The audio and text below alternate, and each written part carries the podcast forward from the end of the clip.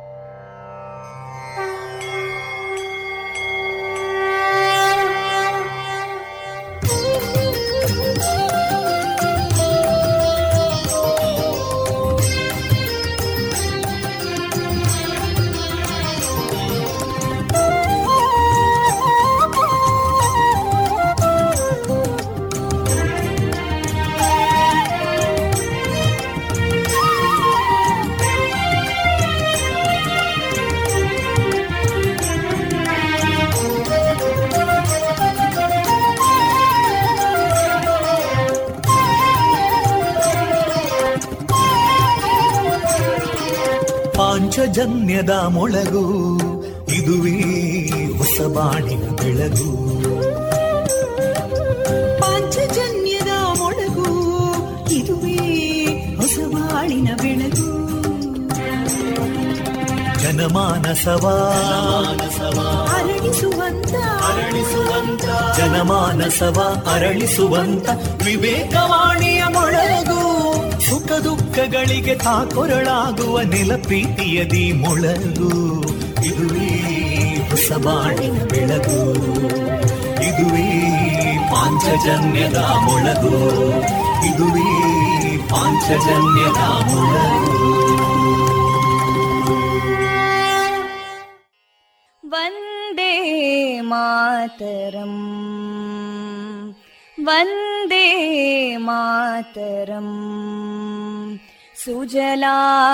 सुफलां मलयज शीतलां सस्यश्यामलां मातरं वन्दे मातरम्। शुभ्रजोत्स्ना पुलकितयामिनीं पुल्लकुसुमिता ध्रुमदळशोभिनीं सुहासिनीं सुमधुरभाषिणीं सुखदां वरदां मातरम् वन्दे मातरम् कोटि कोटि कण्ठा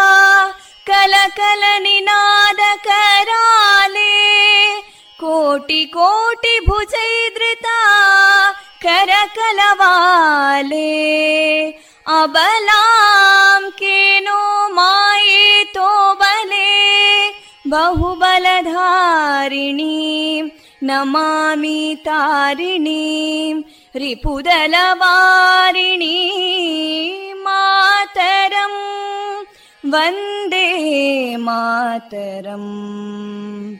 तुमि विद्या तुमि धर्मा तुमि हृदि तुमि मर्मा त्वं हि प्राणा शरीरे बाहुते तुमि मा शक्ति हृदये तुमि मा भक्ति तोमारयी प्रतिमा गडी मन्दिरे मन्दिरे वन्दे मातरम् त्वं हि दुर्गा दशप्रहरणधारिणीं। कमलां कमलदलविहारिणीं। वाणीं विद्यादायिनीं। नमामि त्वां नमामि कमलाम् अमलामतुलां सुजलां सुफलां मातरम् वन्दे मातरम् श्यामलां सरलां सुस्मितां भूषितां धरणीं भरणीं मातरम् वन्दे मातरम् वन्दे मातरम्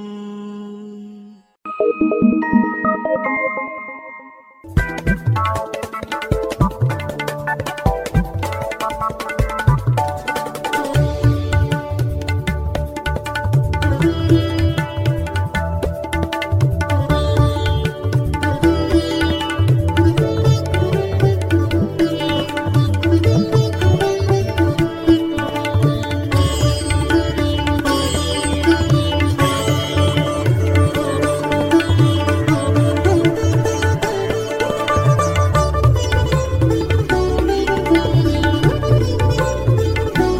Thank.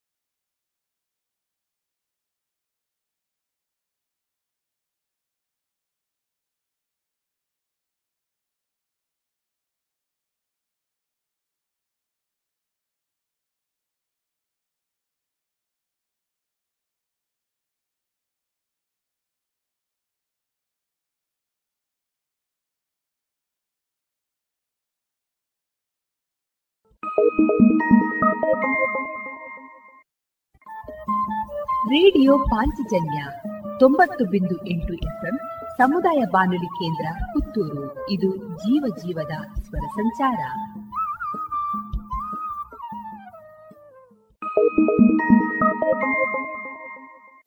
ಇದೀಗ ಶ್ರೀದೇವರ ಭಕ್ತಿ ಗೀತೆಗಳು ಪ್ರಸಾರಗೊಳ್ಳಲಿವೆ.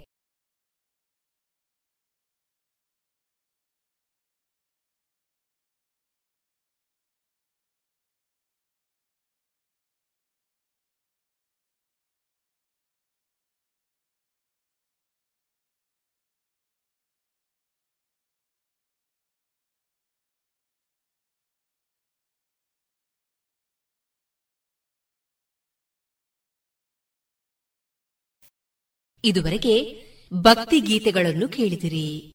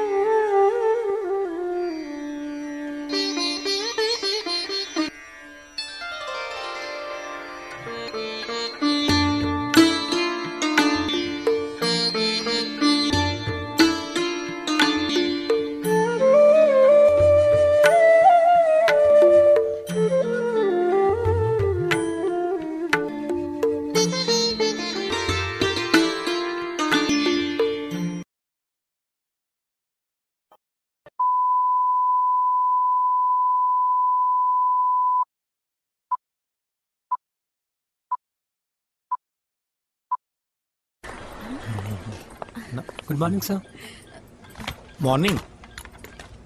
आप लेट हैं। सॉरी सर बहुत ज़रूरी काम था। ज़रूरी काम। इससे भी ज़रूरी? आ, आज मेरा आज क्या आज क्या? आज मेरा जन्मदिन है sir. Oh happy birthday thank you sir घर पे मम्मी ने आरती उतारी होगी। केक मंगाई इनके लिए केक? चॉकलेट वाला। सर हर साल मैं अपने जन्मदिन पर क्या लेट आते हैं? नहीं सर हर साल मैं अपने जन्मदिन पर ब्लड डोनेट करता हूँ। आप बैठिए ना प्लीज किसी की जिंदगी आपकी वजह से रक्तदान करें सोचिए मत करके देखिए अच्छा लगता है ಮುತ್ತಿನ ನಗರಿ ಪುತ್ತೂರಿನ ಫ್ಯಾಷನ್ ಲೋಕದ ಮಹಾ ಉತ್ಸವ ಮಾನ್ಸೂನ್ ಮೇಳ ರಾಧಾಸ್ನಲ್ಲಿ ಅತಿ ಕಡಿಮೆ ಬೆಲೆ ಪ್ರತಿದಿನ ಹೊಸ ಸಂಗ್ರಹದೊಂದಿಗೆ ಮಾನ್ಸೂನ್ ಮೇಳ ನಡೆಯಲಿದೆ ಆಗಸ್ಟ್ ಒಂದರಿಂದ silks textile readymade family showroom, Radha's, court ರಸ್ತೆ, ಪುತ್ತೂರು. ಇನ್ನು ಮುಂದೆ ಕೇಳಿ ಶ್ರೀಮದ್ ಭಾಗವತಾಮೃತ ಬಿಂದು. ವಾಚಿಸುವವರು ಸುಬುದ್ದಿ ದಾಮೋದರ ದಾಸ್. ಈ ಕಾರ್ಯಕ್ರಮದ ಪ್ರಸ್ತುತಿ ಇಸ್ಕಾನ್ ಶ್ರೀ ಶ್ರೀ ರಾಧಾ ಗೋವಿಂದ ಮಂದಿರ, ಮಂಗಳೂರು. ಹರೇ ಕೃಷ್ಣ. ಎಲ್ಲ ಕೇಳುಗರಿಗೂ ಶ್ರೀಮದ್ ಭಾಗವತದ ಅಧ್ಯಯನಕ್ಕೆ ಸ್ವಾಗತ. ಶ್ರೀಮದ್ ಭಾಗವತದ ಒಂಬತ್ತನೆಯ ಸ್ಕಂದವನ್ನು ನಾವು ತಿಳಿದುಕೊಳ್ಳುತ್ತಿದ್ದೇವೆ. ಶ್ರೀರಾಮಚಂದ್ರನ ಬಾಣಗಳಿಂದ ರಾವಣನು ಹತನಾದನು. ಆತನ ಮಡದಿಯಾದ ಮಂಡೋದರಿಯು ಕರುಣಾಜನಕವಾಗಿ ರೋಧಿಸಿದಳು. ರಾವಣನ ಮೃತ ಶರೀರದ ಮುಂದೆ ಮಂಡೋದರಿಯು ಈ ರೀತಿಯಾಗಿ ನುಡಿದಳು. ಹೇ ಮಹಾಭಾಗ್ಯಶಾಲಿಯೇ, ನೀನು ಕಾಮಾಭಿಲಾಷೆಗಳ ಪ್ರಭಾವಕ್ಕೆ ಅಧೀನನಾದೆ.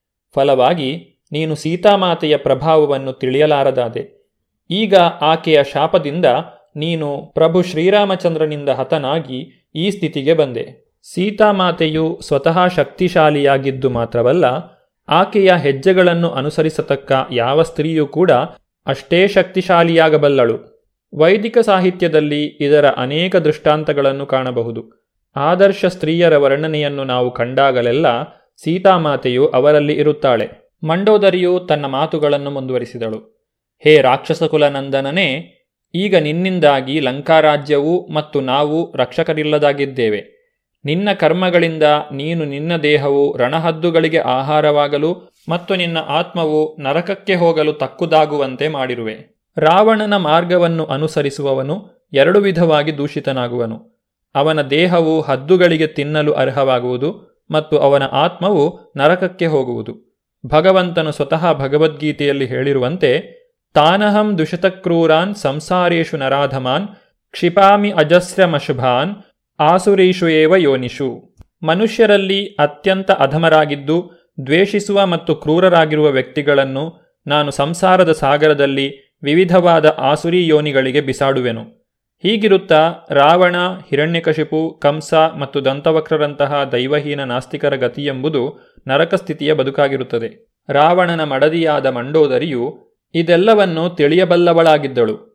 ತನ್ನ ಪತಿಯ ಮರಣಕ್ಕಾಗಿ ಪ್ರಲಾಪಿಸುತ್ತಿದ್ದರೂ ಅವನ ದೇಹಕ್ಕೆ ಮತ್ತು ಆತ್ಮಕ್ಕೆ ಏನಾಗಿದೆ ಎಂಬುದನ್ನು ಆಕೆ ತಿಳಿದಿದ್ದಳು. ಏಕೆಂದರೆ ಒಬ್ಬ ವ್ಯಕ್ತಿಯು ತನ್ನ ಭೌತಿಕ ದೃಷ್ಟಿಗಳಿಂದ ನೇರವಾಗಿ ಕಾಣಲಾಗದಿದ್ದರೂ ಜ್ಞಾನದೃಷ್ಟಿಯಿಂದ ನೋಡಬಲ್ಲನು. ಪಶ್ಯಂತಿ ಜ್ಞಾನಚಕ್ಷುಷಃ.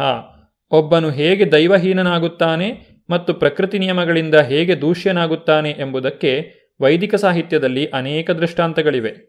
ರಾವಣನ ಪುಣ್ಯಶಾಲಿ ಸಹೋದರನೂ ಮತ್ತು ಭಗವಾನ್ ಶ್ರೀರಾಮಚಂದ್ರನ ಭಕ್ತನೂ ಆದ ವಿಭೀಷಣನು ಕೋಸಲರಾಜನಾದ ಪ್ರಭು ಶ್ರೀರಾಮಚಂದ್ರನಿಂದ ಅನುಮೋದನೆ ಪಡೆದುಕೊಂಡನು. ಆಮೇಲೆ ತನ್ನ ಕುಟುಂಬದ ಸದಸ್ಯರಿಗೆ ಅವರನ್ನು ನರಕದ ದಾರಿಯಿಂದ ಪಾರು ಮಾಡಲು ವಿಧಿವತ್ತಾದ ಉತ್ತರ ಕ್ರಿಯೆಗಳನ್ನು ನೆರವೇರಿಸಿದನು. ವ್ಯಕ್ತಿಯು ದೇಹತ್ಯಾಗ ಮಾಡಿದ ನಂತರ ಇನ್ನೊಂದು ದೇಹಕ್ಕೆ ಹೋಗುತ್ತಾನೆ. ಆದರೆ ಕೆಲವು ವೇಳೆ ವ್ಯಕ್ತಿಯು ಬಹಳ ಪಾಪಿಯಾಗಿದ್ದರೆ ಬೇರೆ ದೇಹಕ್ಕೆ ಸ್ಥಾನಾಂತರಗೊಳ್ಳಲು ಅವನಿಗೆ ತಡೆಯುಂಟಾಗುತ್ತದೆ. ಆಗ ಅವನು ಒಂದು ಪ್ರೇತವಾಗುತ್ತಾನೆ. ಮೃತನಾದ ವ್ಯಕ್ತಿಯನ್ನು ಪ್ರೇತ ಜೀವನದಿಂದ ಕಾಪಾಡುವುದಕ್ಕಾಗಿ ಶಾಸ್ತ್ರಗಳಲ್ಲಿ ವಿಧಿಸಿರುವಂತೆ ಉತ್ತರ ಕ್ರಿಯೆಯನ್ನು ಅಥವಾ ಶ್ರಾದ್ದ ಕಾರ್ಯವನ್ನು ನೆರವೇರಿಸಬೇಕು. ರಾವಣನು ಪ್ರಭು ಶ್ರೀರಾಮಚಂದ್ರನಿಂದ ಸಂಹಾರಗೊಂಡನು ಮತ್ತು ನರಕಕ್ಕೆ ಭಾಗಿಯಾದನು. ಆದರೆ ಪ್ರಭು ಶ್ರೀರಾಮಚಂದ್ರನ ಹಿತೋಕ್ತಿಯಂತೆ ರಾವಣನ ಸಹೋದರನಾದ ವಿಭೀಷಣನು ಮೃತನ ಸಂಬಂಧದಲ್ಲಿ ವಿಧಿಸಲಾದ ಎಲ್ಲ ಕರ್ತವ್ಯಗಳನ್ನು ತಪ್ಪದೆ ನೆರವೇರಿಸಿದನು.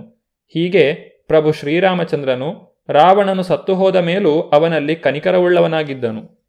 ಆಮೇಲೆ ಪ್ರಭು ಶ್ರೀರಾಮಚಂದ್ರನು ಅಶೋಕ ವೃಕ್ಷಗಳ ವನದಲ್ಲಿ ಶಿಂಶಪ ಎಂಬ ಮರದ ಬುಡದ ಒಂದು ಸಣ್ಣ ಎಲೆಮನೆಯಲ್ಲಿ ಕುಳಿತುಕೊಂಡಿರತಕ್ಕ ಸೀತಾದೇವಿಯನ್ನು ಕಂಡನು. ಅವಳು ಅವನ ಅಗಲಿಕೆಯಿಂದ ವ್ಯಸನಾಕ್ರಾಂತಳಾಗಿ ಸೊರಗಿ ಬಡವಾಗಿದ್ದಳು. ಪ್ರಭು ರಾಮಚಂದ್ರನು ಅಂತಹ ಸ್ಥಿತಿಯಲ್ಲಿರುವ ತನ್ನ ಪತ್ನಿಯನ್ನು ಕಂಡು ಬಹಳ ಅನುಕಂಪವನ್ನು ತಾಳಿದನು. ಶ್ರೀರಾಮಚಂದ್ರನು ಅವಳ ಎದುರಿಗೆ ಬಂದಾಗ ಆಕೆಯು ತನ್ನ ಪ್ರಿಯನನ್ನು ಕಾಣಲು ಅತ್ಯಂತ ಸಂತೋಷಪಟ್ಟಳು. ಅಷ್ಟೇ ಅಲ್ಲದೆ ಅವಳ ಮುಖಕಮಲವು ಅವಳ ಸಂತೋಷವನ್ನು ತೋರಿಸಿತು. ದೇವೋತ್ತಮ ಪರಮಪುರುಷನಾದ ಪ್ರಭು ಶ್ರೀರಾಮಚಂದ್ರನು ಲಂಕೆಯ ಜನತೆಯನ್ನು ಒಂದು ಕಲ್ಪದವರೆಗೆ ಆಳಲು ವಿಭೀಷಣನಿಗೆ ಅಧಿಕಾರವನ್ನು ವಹಿಸಿಕೊಟ್ಟನು. ಆಮೇಲೆ ಸೀತಾದೇವಿಯನ್ನು ಪುಷ್ಪಗಳಿಂದ ಅಲಂಕೃತವಾದ ವಿಮಾನದಲ್ಲಿ ಕುಳ್ಳಿರಿಸಿದನು. ಅನಂತರ ತಾನೂ ವಿಮಾನವನ್ನು ಏರಿದನು. ಅವನ ವನವಾಸದ ಅವಧಿ ಮುಗಿದಿದ್ದು ಹನುಮಂತ, ಸುಗ್ರೀವ ಮತ್ತು ತನ್ನ ಸೋದರನಾದ ಲಕ್ಷ್ಮಣ ಇವರನ್ನು ಕೂಡಿಕೊಂಡು ಶ್ರೀರಾಮಚಂದ್ರನು ಅಯೋಧ್ಯೆಗೆ ಹಿಂದಿರುಗಿದನು. ಪ್ರಭು ಶ್ರೀರಾಮಚಂದ್ರನು ತನ್ನ ರಾಜಧಾನಿಯಾದ ಅಯೋಧ್ಯೆಗೆ ಹಿಂದಿರುಗಿ ಬಂದಾಗ ಮಾರ್ಗದಲ್ಲಿ ಲೋಕಪಾಲರು, ಅಂದರೆ ರಾಜರುಗಳು, ಸುಂದರವಾದ ಪರಿಮಳದ ಹೂವುಗಳನ್ನು ಅವನ ಮೇಲೆ ಸುರಿಸಿ ಅವನನ್ನು ಅಭಿನಂದಿಸಿದರು. ಮಹಾಪುರುಷರಾದ ಬ್ರಹ್ಮ ಮತ್ತು ಇತರ ದೇವತೆಗಳು ಮಹಾಹರ್ಷೋದ್ಗಾರದಿಂದ ಪ್ರಭುವಿನ ಕಾರ್ಯಗಳ ಗುಣಗಾನ ಮಾಡಿದರು. ಪ್ರಭು ಶ್ರೀರಾಮಚಂದ್ರನು ಅಯೋಧ್ಯೆಯನ್ನು ತಲುಪುತ್ತಲೇ ಅವನಿಗೆ ತನ್ನ ಸೋದರನಾದ ಭರತನ ಸಂಗತಿ ತಿಳಿದುಬಂತು. ತಾನಿಲ್ಲದಿದ್ದಾಗ ಭರತನು ಗೋಮೂತ್ರದಲ್ಲಿ ಬೇಯಿಸಿದ ಜವೆ ಗೋಧಿಯನ್ನು ತಿನ್ನುತ್ತಿದ್ದನು. ಮರದ ತೊಗಟೆಯ ಬಟ್ಟೆಯನ್ನುಡುತ್ತಿದ್ದನು. ಜಟಾಧಾರಿಯಾಗಿದ್ದನು. ದರ್ಭೆಯನ್ನು ಹರಡಿದ ನೆಲದಲ್ಲಿ ಮಲಗುತ್ತಿದ್ದನು. ಈ ಸಂಗತಿಯನ್ನು ಕೇಳಿದ ಅತ್ಯಂತ ದಯಾನ್ವಿತನಾದ ಪ್ರಭುವು ಅದಕ್ಕಾಗಿ ತುಂಬಾ ಮರುಗಿದನು. ಪ್ರಭು ಶ್ರೀರಾಮಚಂದ್ರನು ರಾಜಧಾನಿಯಾದ ಅಯೋಧ್ಯೆಗೆ ಹಿಂದಿರುಗಿ ಬರುತ್ತಿರುವುದು ಗೊತ್ತಾದೊಡನೆಯೇ ಭರತನು ಪ್ರಭು ಶ್ರೀರಾಮಚಂದ್ರನ ಮರದ ಪಾದುಕೆಗಳನ್ನು ತಲೆಯ ಮೇಲೆ ಇಟ್ಟುಕೊಂಡು ತನ್ನ ನಂದಿಗ್ರಾಮದ ಶಿಬಿರದಿಂದ ಹೊರಟನು. ಭರತನೊಂದಿಗೆ ಮಂತ್ರಿಗಳು, ಪುರೋಹಿತರು ಮತ್ತು ಇತರ ಗೌರವಾರ್ಹ ನಾಗರಿಕರು ಜೊತೆಗೂಡಿದ್ದರು. ಮಧುರವಾದ ಸಂಗೀತ ಸ್ವರಗಳನ್ನು ಹೊರಡಿಸುವ ವೃತ್ತಿಗಾಯಕರನ್ನು ಮತ್ತು ಏರು ಸ್ವರದಲ್ಲಿ ವೇದಮಂತ್ರಗಳನ್ನು ಪಠಿಸುವ ವಿದ್ವದ್ಬ್ರಾಹ್ಮಣರನ್ನು ಭರತನು ಒಡಗೂಡಿದ್ದನು. ಆ ಮೆರವಣಿಗೆಯಲ್ಲಿ ರಥಗಳಿದ್ದವು. ಅವನ್ನು ಚಿನ್ನದ ದಾರಗಳ ಜೀನುಗಳಿದ್ದ ಕುದುರೆಗಳು ಎಳೆಯುತ್ತಿದ್ದವು. ಆ ರಥಗಳು ಚಿನ್ನದ ಕಸೂತಿಯುಳ್ಳ ಧ್ವಜಗಳಿಂದ ಮತ್ತು ವಿವಿಧ ಗಾತ್ರ ಮಾದರಿಗಳ ಅನ್ಯಧ್ವಜಗಳಿಂದ ಅಲಂಕೃತವಾಗಿದ್ದವು. ಚಿನ್ನದ ಕವಚದಿಂದ ಅಲಂಕೃತವಾದ ಸೈನಿಕರಿದ್ದರು. ಅನೇಕ ಮಂದಿ ಸೇವಕರು ಛತ್ರ ಚಾಮರಗಳನ್ನು ಬೇರೆ ಬೇರೆ ಮಟ್ಟದ ಅಮೂಲ್ಯ ಆಭರಣಗಳನ್ನು ಮತ್ತು ರಾಜೋಜಿತ ಸ್ವಾಗತಕ್ಕೆ ಒಪ್ಪುವ ಇತರ ಪರಿಕರಗಳನ್ನು ಹಿಡಿದುಕೊಂಡು ಕಾಲುನಡಿಗೆಯಲ್ಲಿ ಅನುಸರಿಸಿ ಬರುತ್ತಿದ್ದರು. ಈ ರೀತಿಯಲ್ಲಿ ಭರತನು ಅವರ ಜೊತೆಗೂಡಿದಾಗ ಅವನ ಹೃದಯವು ಹರ್ಷೋನ್ಮಾದದಿಂದ ಮೃದುವಾಗಿರಲು ಮತ್ತು ಕಣ್ಣುಗಳು ಆನಂದ ಬಾಷ್ಪಪೂರ್ಣಿತವಾಗಿರಲು ಪ್ರಭು ಶ್ರೀರಾಮಚಂದ್ರನ ಬಳಿಗೆ ಬಂದನು. ಮಹಾ ಆನಂದ ಪ್ರೇಮಗಳಿಂದ ಅವನ ಪಾದಕಮಲಗಳಿಗೆ ಎರಗಿದನು. ಭರತನು ಆ ಮರದ ಪಾದುಕೆಗಳನ್ನು ಪ್ರಭು ಶ್ರೀರಾಮಚಂದ್ರನ ಮುಂದಿಟ್ಟು ಅನಂತರ ಕೈಮುಗಿದು ನಿಂತುಕೊಂಡನು. ಅವನ ಕಣ್ಣುಗಳು ಕಣ್ಣೀರಿನಿಂದ ತುಂಬಿದ್ದವು. ಪ್ರಭು ಶ್ರೀರಾಮಚಂದ್ರನು ಎರಡೂ ಕೈಗಳಿಂದ ಅವನನ್ನು ಬಹುಕಾಲ ಆಲಂಗಿಸಿಕೊಂಡು ಭರತನನ್ನು ಕಣ್ಣೀರಿನಿಂದ ಮೀಯಿಸಿದನು. ಸೀತಾಮಾತೆಯಿಂದ ಮತ್ತು ಲಕ್ಷ್ಮಣನಿಂದ ಕೂಡಿಕೊಂಡು ಪ್ರಭು ಶ್ರೀರಾಮಚಂದ್ರನು ವಿದ್ಯಾವಂತರಾದ ಬ್ರಾಹ್ಮಣರಿಗೆ ಮತ್ತು ಕುಟುಂಬದ ಹಿರಿಯರಿಗೆ ತನ್ನ ಗೌರವಪೂರ್ವಕ ನಮಸ್ಕಾರಗಳನ್ನು ಸಲ್ಲಿಸಿದನು. ಅದೇ ರೀತಿ ಅಯೋಧ್ಯೆಯ ಸಕಲ ನಾಗರಿಕರು ಪ್ರಭುವಿಗೆ ತಮ್ಮ ಗೌರವಪೂರ್ಣ ನಮಸ್ಕಾರಗಳನ್ನು ಸಲ್ಲಿಸಿದರು. ಅಯೋಧ್ಯೆಯ ನಾಗರಿಕರು ದೀರ್ಘಕಾಲ ನಂತರ ಹಿಂದಿರುಗಿ ಬಂದ ತಮ್ಮ ರಾಜನನ್ನು ನೋಡಿ ಅವನಿಗೆ ಪುಷ್ಪಮಾಲಿಕೆಗಳನ್ನು ಅರ್ಪಿಸಿದರು. ತಮ್ಮ ಉತ್ತರೀಯಗಳನ್ನು ಬೀಸಿದರು ಮತ್ತು ಬಹಳ ಸಂತೋಷದಿಂದ ಕುಣಿದಾಡಿದರು.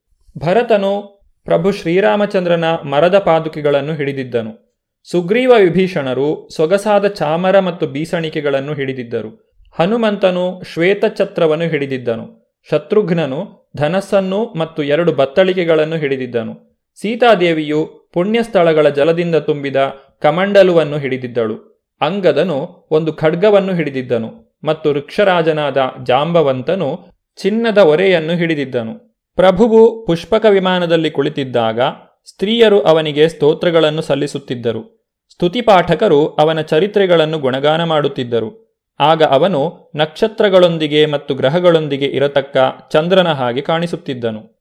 ಆಮೇಲೆ ಪರಮಪ್ರಭು ಶ್ರೀರಾಮಚಂದ್ರನು ತನ್ನ ಸೋದರನಾದ ಭರತನಿಂದ ಸ್ವಾಗತ ಹೊಂದಿ ಒಂದು ಉತ್ಸವದ ನಡುವೆ ಅಯೋಧ್ಯಾನಗರವನ್ನು ಪ್ರವೇಶಿಸಿದನು. ಅವನು ಅರಮನೆಯ ಒಳಗೆ ಬಂದಾಗ ಕೈಕೇಯಿ ಸಹಿತ ಎಲ್ಲಾ ತಾಯಂದಿರಿಗೆ ಮತ್ತು ದಶರಥ ಮಹಾರಾಜನ ಇತರ ಪತ್ನಿಯರಿಗೆ ಮುಖ್ಯವಾಗಿ ತನ್ನ ತಾಯಿಯಾದ ಕೌಸಲ್ಯಗೆ ನಮಸ್ಕಾರಗಳನ್ನು ಅರ್ಪಿಸಿದನು. ಅದಲ್ಲದೆ ವಸಿಷ್ಠರಂತಹ ಗುರುಗಳಿಗೆ ಕೂಡ ನಮಸ್ಕಾರಗಳನ್ನು ಅರ್ಪಿಸಿದನು. ಅವನ ಸಮಾನ ವಯಸ್ಕರಾದ ಸ್ನೇಹಿತರು ಮತ್ತು ಕಿರಿಯ ಗೆಳೆಯರು ಅವನನ್ನು ಪೂಜಿಸಿದರು. ಅವನು ಅದಕ್ಕೆ ಪ್ರತಿಯಾಗಿ ಗೌರವ ನಮಸ್ಕಾರಗಳನ್ನು ಸಲ್ಲಿಸಿದನು. ಲಕ್ಷ್ಮಣ ಮತ್ತು ಸೀತಾಮಾತೆ ಇವರೂ ಅದೇ ರೀತಿ ಮಾಡಿದರು. ಈ ರೀತಿಯಾಗಿ ಅವರೆಲ್ಲರೂ ಅರಮನೆಯನ್ನು ಪ್ರವೇಶಿಸಿದರು. ರಾಮ, ಲಕ್ಷ್ಮಣ, ಭರತ, ಶತ್ರುಘ್ನರ ತಾಯಂದಿರು ತಮ್ಮ ಪುತ್ರರನ್ನು ನೋಡಿದ ಕೂಡಲೇ ಪ್ರಜ್ಞಾಶೂನ್ಯ ಶರೀರಗಳು ಪ್ರಜ್ಞಾಸ್ಥಿತಿಗೆ ತಿರುಗಿದಂತೆ ಮೇಲೆದ್ದರು.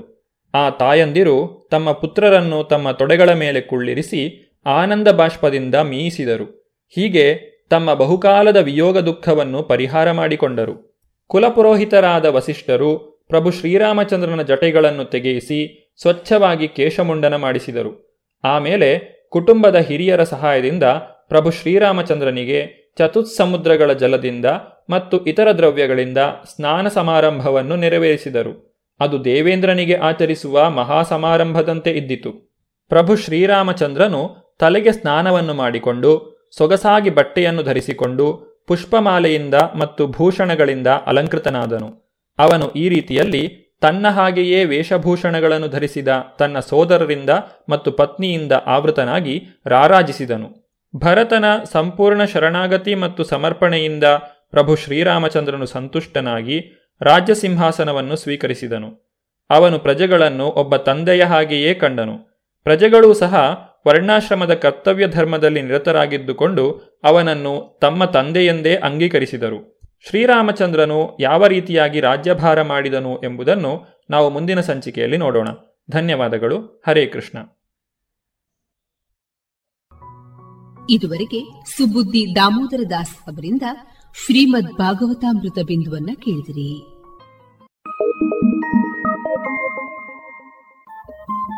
ರೇಡಿಯೋ ಪಾಂಚಜನ್ಯ ತೊಂಬತ್ತು ಬಿಂದು ಎಂಟು ಎಫ್ಎಂ ಸಮುದಾಯ ಬಾನುಲಿ ಕೇಂದ್ರ ಪುತ್ತೂರು. ಇದು ಜೀವ ಜೀವದ ಸ್ವರ ಸಂಚಾರ.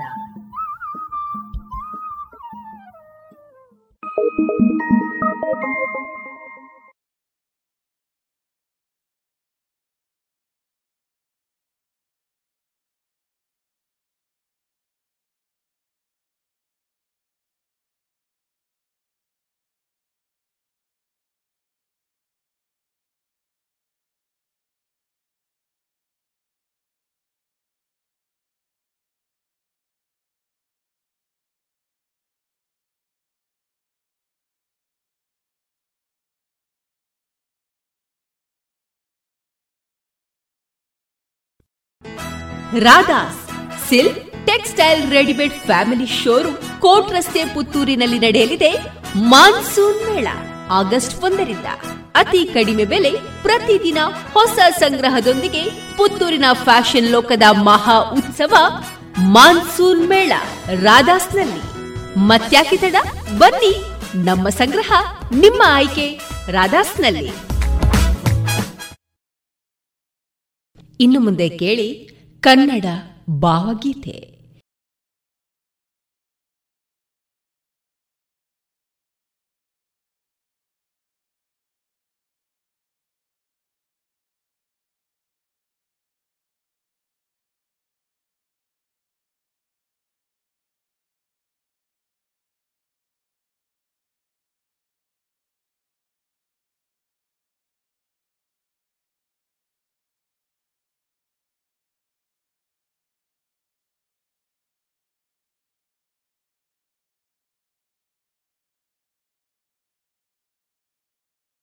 ಇದುವರೆಗೆ ಕನ್ನಡ ಭಾವಗೀತೆಯನ್ನ ಕೇಳಿದಿರಿ.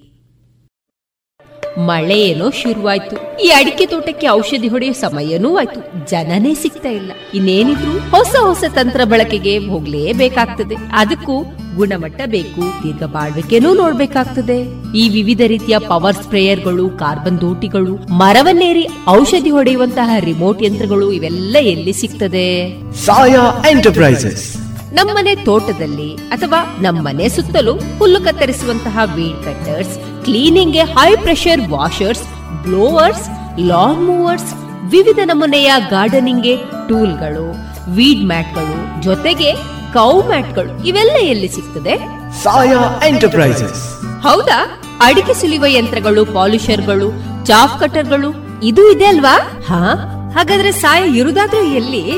ಸಾಯಾ ಎಂಟರ್ಪ್ರೈಸಸ್. ಎಪಿಎಂಸಿ ರಸ್ತೆ ಪುತ್ತೂರು ಹಾಗೂ ವಿಟ್ಲ ಮಂಗಳೂರು ಮೂಡಿಬಿದ್ರೆ ಕಿನ್ನಿಗೋಳಿ ಸುಳ್ಯ ಕಡಬ ಬೆಳ್ತಂಗಡಿ ಜೊತೆಗೆ ಬದಿಯಡ್ಕ ಉಪ್ಪಳ ಕಾಂಜಂಗಡ್ಗಳಲ್ಲಿಯೂ ಶಾಖೆಗಳಿವೆ. ಸಾಯಾ ಶೋರೂಮ್ಗೆ ವಿಸಿಟ್ ಮಾಡಿ ಕೃಷಿ ಯಂತ್ರೋಪಕರಣಗಳ ಮಾಹಿತಿ ಪಡೆದುಕೊಳ್ಳಿ. ಕಾಂಟ್ಯಾಕ್ಟ್ ಒಂಬತ್ತು ನಾಲ್ಕು ನಾಲ್ಕು ಎಂಟು ಏಳು ಆರು ಐದು ಎಂಟು ಐದು ಎರಡು. ಸರಿ ಹಾಗಾದ್ರೆ ಈ ಟೂಲ್ ಬಗ್ಗೆ ಹೇಳಿದ್ರಲ್ಲ ಇದೊಂದು ಔಷಧಿ ಎಲ್ಲಿ ಸಿಗಬಹುದು? Saya medicals near Saya. APMC ರಸ್ತೆ ಪುತ್ತೂರು.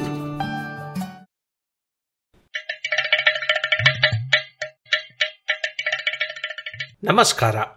ಇದು ಜಾಣ ಸುದ್ದಿ. ವಿಜ್ಞಾನ ವಿಚಾರ ಹಾಗೂ ವಿಸ್ಮಯಗಳ ಧ್ವನಿ ಪತ್ರಿಕೆ. ಪ್ರತಿ ವಾರ ಹೊಸ ಜ್ಞಾನ. ಕೇಳು ಕೇಳು ಕೇಳು ಜಾಣ. ಜಾಣ ಸುದ್ದಿಯ ಕೇಳು ಕೇಳು ಕೇಳು ಜಾಣ.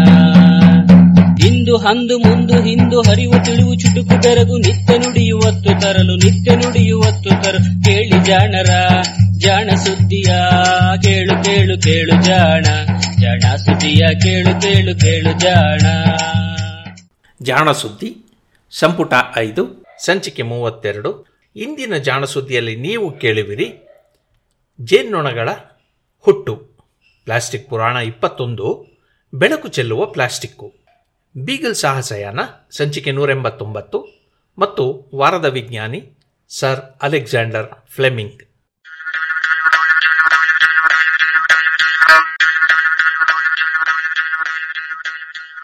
ಜೇನುಣಗಳ ಹುಟ್ಟು.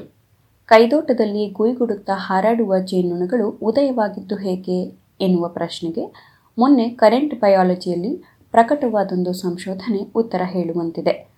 ಅಮೆರಿಕದ ಕಾರ್ನೆಲ್ ವಿಶ್ವವಿದ್ಯಾನಿಲಯದ ಪ್ರೊಫೆಸರ್ ಬ್ರಯಾನ್ ಡ್ಯಾನ್ಫರ್ತ್ ಮತ್ತು ಸಂಗಡಿಗರು ಹೀಗೊಂದು ಸಂಶೋಧನೆ ನಡೆಸಿದ್ದಾರೆ. ಇನ್ನೂರು ಜೇನುನೊಣಗಳ ಪ್ರಭೇದಗಳ ಡಿಎನ್ಎ ರಚನೆಯನ್ನು ವಿಶ್ಲೇಷಿಸಿ, ಅವುಗಳನ್ನು ನೂರೆಂಬತ್ತು ಪುರಾತನ ಜೇನುನೊಣಗಳತ್ತರ ಜೊತೆಗೆ ಹೋಲಿಸಿ ಉತ್ತರಗಳನ್ನು ಪಡೆದಿದ್ದಾರೆ. ಇವರ ವಿಶ್ಲೇಷಣೆಯ ಪ್ರಕಾರ ಜೇನುನೊಣಗಳು ಪುರಾತನ ಕಾಲದಲ್ಲಿ ಇದ್ದ ಗೊಂಡ್ವಾನ ಭೂಖಂಡದಲ್ಲಿ ಉದಯಿಸಿ, ಅನಂತರ ಅದು ಒಡೆದು ಭಾರತ ಹಾಗೂ ಆಫ್ರಿಕಾ ಖಂಡಗಳಾದಾಗ ಭಾರತ ಮತ್ತು ಆಸ್ಟ್ರೇಲಿಯಾ ದೇಶಗಳಿಗೆ ವಲಸೆ ಹೋಗಿರಬೇಕು ಎಂದು ಈ ಅಧ್ಯಯನಗಳು ತಿಳಿಸಿವೆ. ಜೇನುನೊಣಗಳು ಕಡಜ ಹಾಗೂ ಇರುವೆಗಳ ಉಗಮದ ಬಗ್ಗೆ ವಿಜ್ಞಾನಿಗಳಿಗೆ ಸದಾ ಕುತೂಹಲ.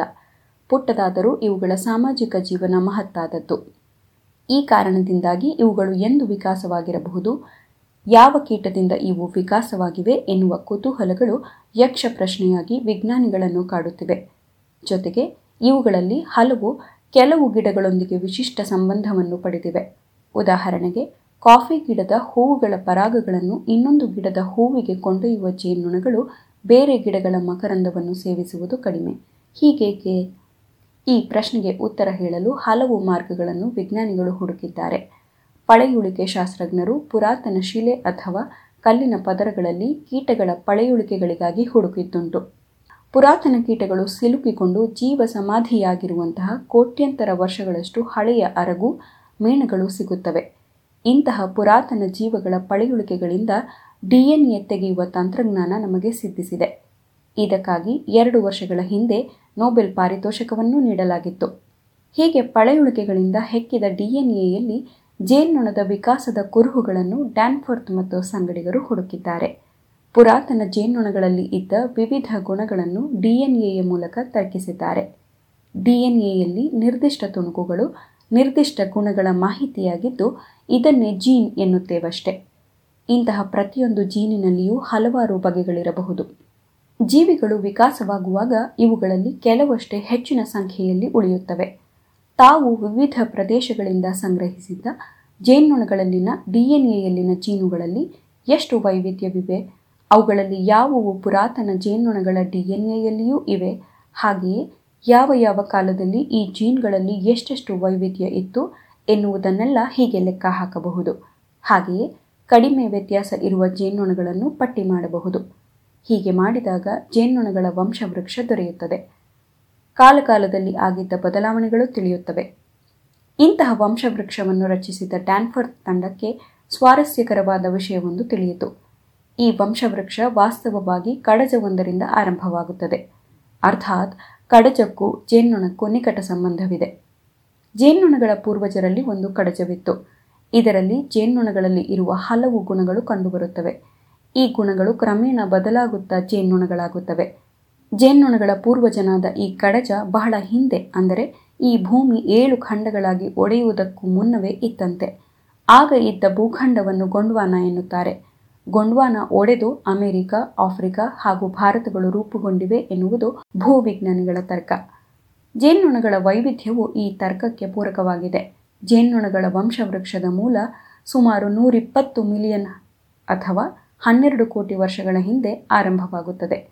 ಆಗಿನ್ನೂ ವಿವಿಧ ಭೂಖಂಡಗಳು ನಿರ್ಮಾಣವಾಗಿರಲಿಲ್ಲ. ಇಡೀ ನೆಲವೆಲ್ಲವೂ ಅಖಂಡವಾದ ಗೊಂಡ್ವಾನ ಆಗಿತ್ತು. ಆದರೆ ತದನಂತರದ ಕಾಲದಲ್ಲಿ ಜೇನ್ನೊಣಗಳ ವಂಶವೃಕ್ಷ ಬಲು ಬಿರುಸಾಗಿ ಕವಲೊಡೆಯುತ್ತಾ ಶಾಖೋಪಶಾಖೆಗಳು ಉಂಟಾದುವಂತೆ.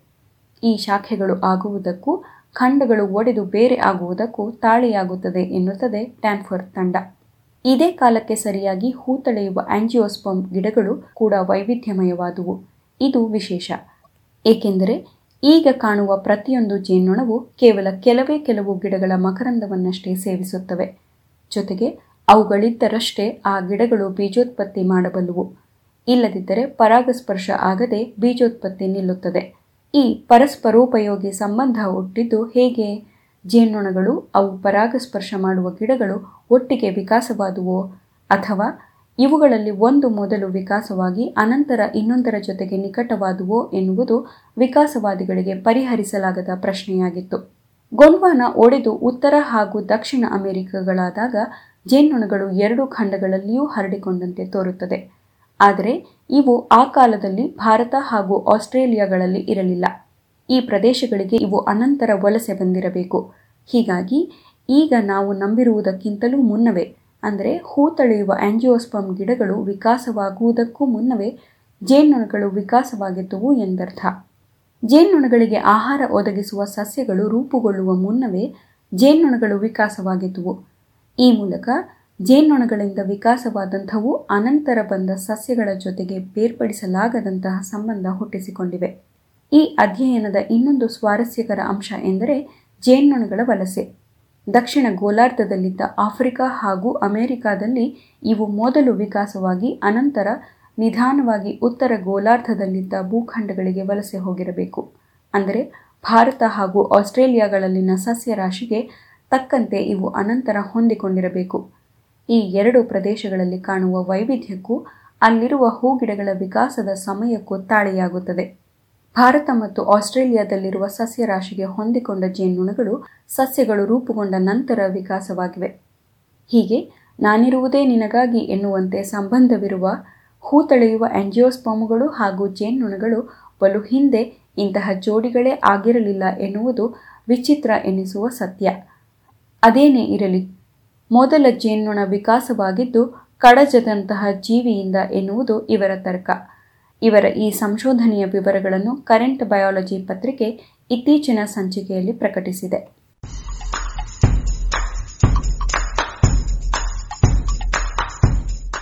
ನಿಮಗೆ ಗೊತ್ತಾ? ಇವತ್ತು ಆಗಸ್ಟ್ ಆರು. ಈ ದಿನವನ್ನು ನಾವು ಹಿರೋಶಿಮಾ ದಿನ ಅಂತ ಆಚರಿಸ್ತೀವಿ. ಇದ್ಯಾಕಪ್ಪ ಅಂದರೆ ಸಾವಿರದ ಒಂಬೈನೂರ ನಲವತ್ತೈದನೇ ಇಸುವಿಯಲ್ಲಿ ಇದೇ ದಿನ ಅಮೇರಿಕಾ ದೇಶ ಜಪಾನಿನ ಹಿರೋಶಿಮಾ ಪಟ್ಟಣದ ಮೇಲೆ ಮೊತ್ತ ಮೊದಲ ಪರಮಾಣು ಬಾಂಬನ್ನು ಸಿಡಿಸಿತ್ತು. ಅದರಿಂದ ಆದಂಥ ಹಾನಿಯ ಬಗ್ಗೆ ಜಾಗೃತಿ ಮೂಡಿಸೋದಕ್ಕೆ ಇವತ್ತು ನಾವು ಹಿರೋಶಿಮಾ ದಿನವನ್ನು ಆಚರಿಸ್ತೇವೆ.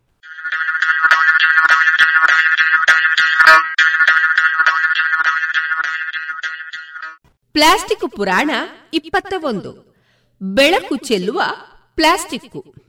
ಪ್ಲಾಸ್ಟಿಕ್ ಕಸದ ಸಮಸ್ಯೆ ಒಂದು ಪೆಡಂಬೂತ.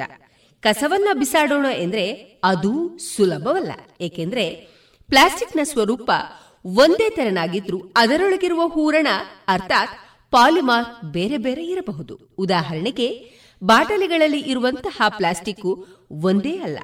ನೀರಿನ ಬಾಟಲಿಗೆ ಬಳಸುವ ಪ್ಲಾಸ್ಟಿಕ್ಕೇ ಬೇರೆ ಶಾಂಪೂಗೆ ಬಳಸುವುದೇ ಬೇರೆ. ಹಾಗೆ ಎಣ್ಣೆಯನ್ನ ತುಂಬಲು ಬಳಸುವ ಪ್ಲಾಸ್ಟಿಕ್ಕೇ ಬೇರೆ. ಈ ಎಣ್ಣೆ ನೀರು ಎದ್ದು ಕಾಣುವಂತೆ ಗಾಜಿನ ಹಾಗೆ ಬಾಟಲಿಗಳಿದ್ರೂ ಅವು ಒಂದೇ ತೆರನ ಪ್ಲಾಸ್ಟಿಕ್ ಅಲ್ಲ. ಹೀಗಾಗಿ ಬಾಟಲಿಗಳನ್ನೆಲ್ಲ ಒಟ್ಟು ಮಾಡಿದ್ರೂ ಅವನ್ನು ಅನಂತರ ಆಯಾ ಪಾಲಿಮಾರಿಗೆ ತಕ್ಕಂತೆ ವಿಂಗಡಿಸಬೇಕಾಗ್ತದೆ. ಇದು ದೊಡ್ಡ ಸಮಸ್ಯೆ. ಅದರಲ್ಲಿಯೂ ಪ್ಲಾಸ್ಟಿಕ್ನ ಅವಾಂತರಗಳ ಬಗ್ಗೆ ತಲೆ ಕೆಡಿಸಿಕೊಳ್ಳದಂತಹ ಜನರಿರುವ ನಮ್ಮ ಊರುಗಳಲ್ಲಿ ಈ ಗುಡ್ಡದಂತಹ ಸಮಸ್ಯೆ ಪರ್ವತವಾಗ್ತದೆ. ಪ್ಲಾಸ್ಟಿಕ್ ಅನ್ನ ಸುರಕ್ಷಿತವಾಗಿ ಮರುಬಳಸಲು ಅಡ್ಡಿಯಾಗ್ತದೆ. ಈ ವಿವಿಧ ಪ್ಲಾಸ್ಟಿಕ್ಗಳು ಬೇರೆ ಬೇರೆ ಬಣ್ಣದ ಬೆಳಕು ಚೆಲ್ಲುವಂತೆ ಮಾಡಿದ್ರೆ ಹೇಗೆ?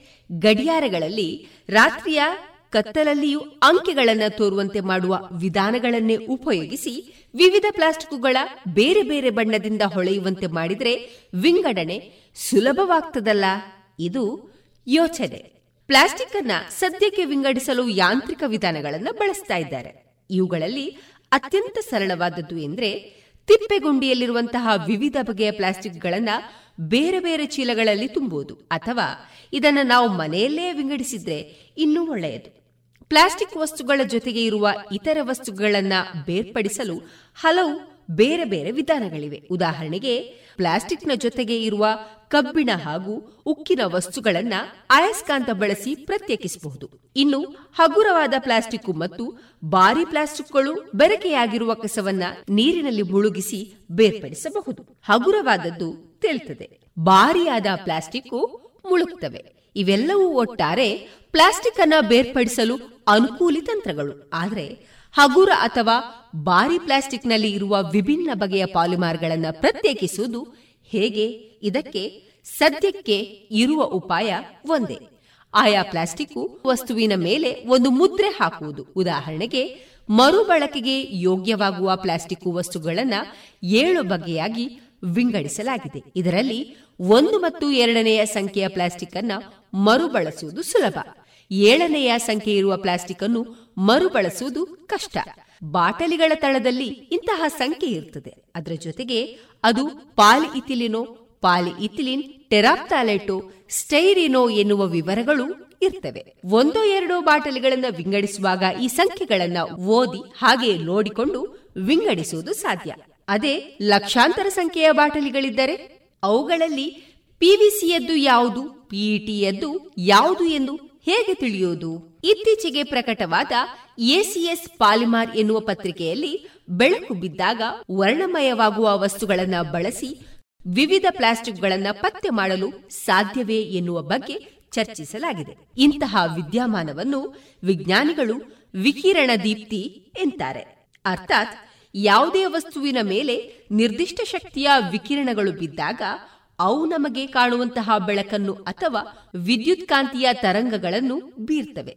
ಗಡಿಯಾರದಲ್ಲಿ ಅಂಕೆಗಳು ರಾತ್ರಿ ಬೆಳಕು ಸ್ಫುರಿಸುವುದಕ್ಕೆ ಕಾರಣ ಅವುಗಳಲ್ಲಿ ಹಗಲಲ್ಲಿ ಬೆಳಕನ್ನ ಹೀರಿ ಅವನ್ನ ಬೇರೆ ಬಣ್ಣವಾಗಿ ಸ್ಫುರಿಸುವ ವಸ್ತುಗಳಿರ್ತವೆ. ಇನ್ನು ಕೆಲವು ರಾಸಾಯನಿಕಗಳು ಒಂದಿನ್ನೊಂದರ ಜೊತೆಗೆ ಪ್ರತಿಕ್ರಿಯಿಸಿದಾಗ ಬೆಳಕು ಚೆಲ್ತವೆ. ಮತ್ತು ಕೆಲವು ಎಕ್ಸರೆಗಳು ಬಿದ್ದಾಗ ಹೊಳೆಯಬಹುದು. ಹಾಗೆ ಇನ್ಫ್ರಾರೆಡ್, ಅರ್ಥಾತ್ ಕಣ್ಣಿಗೆ ಕಾಣದ ಬೆಳಕು ಬಿದ್ದಾಗಲೂ ಎದ್ದು ಕಾಣುವ ವಸ್ತುಗಳಿವೆ. ಇಂತಹವುಗಳಲ್ಲಿ ನಿರ್ದಿಷ್ಟ ಬೆಳಕು ಅಂದ್ರೆ ಪಿಇಟಿಯಲ್ಲಿ ನೀಲಿ ಪಾಲಿಪ್ರೋಪಿಲಿನಲ್ಲಿ ಹಸಿರು ಮೊದಲಾಗಿ ವಿಭಿನ್ನ ತರಂಗಾಂತರಗಳ ಬೆಳಕು ಚೆಲ್ಲುವಂತಹ ವಸ್ತುಗಳನ್ನ ಸೇರಿಸಿ ಬಿಟ್ರೆ ಅವನ್ನು ಪ್ರತ್ಯೇಕಿಸುವುದು ಸುಲಭವಾಗಬಹುದು. ಬಾಟಲಿಗಳ ಮೇಲೆ ಬೆಳಕು ಹಾಯಿಸಿದ್ರೆ ಸಾಕು. ಅವು ನೀಲಿಯಾಗಿಯೋ, ಹಸಿರಾಗಿಯೋ ಹೊಳಿತವೆ ಇವನ್ನ ಯಾಂತ್ರಿಕವಾಗಿ ಹೆಕ್ಕುವುದು ಸುಲಭ.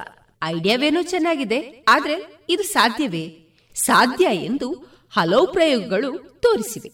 ಹೀಗೆ ಬೆಳಕನ್ನ ಸ್ಫುರಿಸುವ ಫೋಟೋಲ್ಯೂಮಿನೇಸೆನ್ಸ್ ತಂತ್ರಜ್ಞಾನದಲ್ಲಿ ಬಳಸುವ ವಸ್ತುಗಳು ಸಾವಯವ ಅಂದ್ರೆ ಆರ್ಗಾನಿಕ್ ರಾಸಾಯನಿಕಗಳಾಗಿರಬಹುದು ಅಥವಾ ಚಿನ್ನ, ಕಬ್ಬಿಣದಂತಹ ವಸ್ತುಗಳು ಆಗಿರಬಹುದು. ಇವನ್ನ ಅತ್ಯಲ್ಪ ಪ್ರಮಾಣದಲ್ಲಿ ಪಾಲಿಮಾರ್ನಲ್ಲಿ ತಯಾರಿಸುವಾಗಲೇ ಸೇರಿಸಿಬಿಡಬಹುದು. ಹೀಗೆ ಹುದುಗಿಸಿದಂತಹ ಕಬ್ಬಿಣದ ನ್ಯಾನೋ ಕಣಗಳನ್ನ ಆಯಸ್ಕಾಂತದಂತಹ ಅಡಿಯಲ್ಲಿ ಹಾಯಿಸಿದಾಗ ಅವು ನಿರ್ದಿಷ್ಟ ಬೆಳಕನ್ನ ಸ್ಫುರಿಸುತ್ತವೆ. ಬಣ್ಣ ಕೊಡಲು ಬಳಸುವ ಸಾವಯವ ವಸ್ತುಗಳನ್ನು ಹೀಗೆ ಬೆರೆಸಬಹುದು. ಆದರೆ ಇವೆಲ್ಲವೂ ಅತ್ಯಲ್ಪ ಪ್ರಮಾಣದಲ್ಲಿ ಇದ್ದಾಗಲೂ ಪತ್ತೆ ಮಾಡಲು ಆಗುವಷ್ಟು ಬೆಳಕನ್ನ ಚೆಲ್ಲಬೇಕು. ಹಾಗೆಯೇ ಇವನ್ನ ಗುರುತಿಸುವ ತಂತ್ರಗಳು ಬೇಕಾಗ್ತವೆ. ಸಾಮಾನ್ಯವಾಗಿ ಇದಕ್ಕಾಗಿ ಅಲ್ಟ್ರಾವಯೋಲೆಟ್ ದೀಪಗಳನ್ನು ಉಪಯೋಗಿಸುವ ತಂತ್ರಗಳೇ ಹೆಚ್ಚು. ಈ ದೀಪಗಳನ್ನ ಈಗ ಕರೆನ್ಸಿ ನೋಟುಗಳಲ್ಲಿರುವ ಬಣ್ಣವನ್ನ ಗುರುತಿಸಲು ಬಳಸ್ತಿದ್ದಾರಷ್ಟೇ. ಅದೇ ಬಗೆಯಲ್ಲಿ ಪ್ಲಾಸ್ಟಿಕ್ಗಳು ಈ ದೀಪಗಳಡಿಯಲ್ಲಿ ಹೊಳೆಯುವಂತೆ ಮಾಡಬಹುದು. ಉದಾಹರಣೆಗೆ, ಇಂಗ್ಲೆಂಡ್ನಲ್ಲಿರುವ ನೆಕ್ಸ್ಟೆಕ್ ಎನ್ನುವ ಕಂಪನಿಯು ಹೀಗೆ ಬಾಟಲಿಗಳ ಮೇಲೆ ಅಂಟಿಸುವ ಲೇಬಲ್ನಲ್ಲಿಯೇ ವಿಶಿಷ್ಟವಾದ ಫಾಸ್ಫರ್ಗಳನ್ನು ಸೇರಿಸುವ ತಂತ್ರಜ್ಞಾನವನ್ನ ಅಭಿವೃದ್ಧಿಪಡಿಸಿದೆ.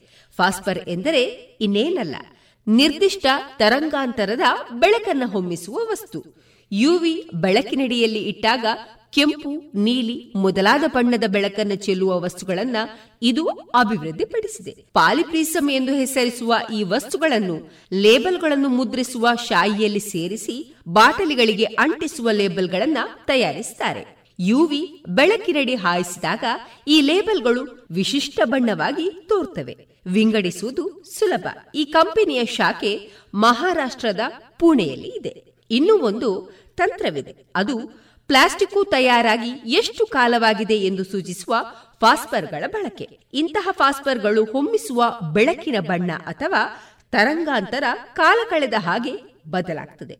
ಬಿಸಿಲು, ಉಷ್ಣತೆ ಮೊದಲಾದವುಗಳಿಂದಾಗಿ ಅವುಗಳ ರಾಸಾಯನಿಕ ರಚನೆಯಲ್ಲಿ ಆಗುವ ಬದಲಾವಣೆಗಳು ಇದಕ್ಕೆ ಕಾರಣ. ಈ ಫಾಸ್ಫರ್ಗಳನ್ನ ಬಳಸಿರುವ ಪ್ಲಾಸ್ಟಿಕ್ನಿಂದ ಹೊಮ್ಮುವ ಬೆಳಕು ಆ ಪ್ಲಾಸ್ಟಿಕ್ ರೂಪುಗೊಂಡು ಎಷ್ಟು ಕಾಲವಾಗಿದೆ ಎಂದು ಸೂಚಿಸುತ್ತದೆ. ಒಂದು ರೀತಿ ನಮ್ಮ ತಲೆಗೂದಲು ನೆರೆದು ವಯಸ್ಸಾಯಿತು ಎಂದು ತೋರಿಸುವ ಹಾಗೆಯೇ ಎನ್ನಿ. ಆದರೆ ಈ ತಂತ್ರಜ್ಞಾನ ಇನ್ನೂ ಪ್ರಯೋಗದ ಹಂತದಲ್ಲಿಯೇ ಇದೆ. ಇವೆಲ್ಲ ನಾಳೆ ನಾವು ಕಾಣಬಹುದಾದ ತಂತ್ರಜ್ಞಾನಗಳು. ಅದೇನೇ ಇರಲಿ, ವಿಜ್ಞಾನ ತಾನು ಒಮ್ಮೆ ಮಾಡಿದ ತಪ್ಪನ್ನ ತಿದ್ದಿಕೊಳ್ಳುತ್ತದೆ ಎನ್ನುವುದಕ್ಕೆ ಇವು ಪುರಾವೆಗಳು. ಈ ಬಗ್ಗೆ ನಮಗೆ ಖುಷಿ ಅನ್ನಿಸಿದ್ರು ಈ ಹೊಸ ತಂತ್ರಗಳು ಎಷ್ಟು ಸುರಕ್ಷಿತ, ಎಷ್ಟು ಸುಲಭ, ಎಷ್ಟು ಸರಾಗ ಎನ್ನುವ ಪ್ರಶ್ನೆಗಳಿಗೆ ಉತ್ತರ ಇನ್ನೂ ಹುಡುಕಬೇಕಾಗಿದೆ.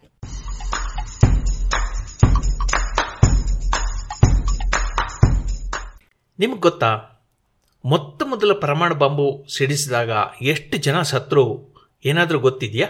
ಬಾಂಬು ಸಿಡಿದ ಕೆಲವೇ ನಿಮಿಷಗಳಲ್ಲಿ. ಅದು ಸಿಡಿದ ಜಾಗದಿಂದ ಸುಮಾರು ಒಂದೂವರೆ ಕಿಲೋಮೀಟರ್ ಫಾಸಲೆಯಲ್ಲಿ ಇದ್ದಂತಹ ಒಂದು ಲಕ್ಷದ ನಲವತ್ತು ಸಾವಿರ ಜನ ತಕ್ಷಣವೇ ಸತ್ರು ಅಂತ ಲೆಕ್ಕ ಹಾಕಲಾಗಿದೆ. ಇದಾದ ನಂತರ ಕೆಲವು ವಾರಗಳಲ್ಲಿ ಇನ್ನೂ ಎಪ್ಪತ್ತು ಸಾವಿರ ಮಂದಿ ಸಾವಿಗೀಡಾದರಂತೆ.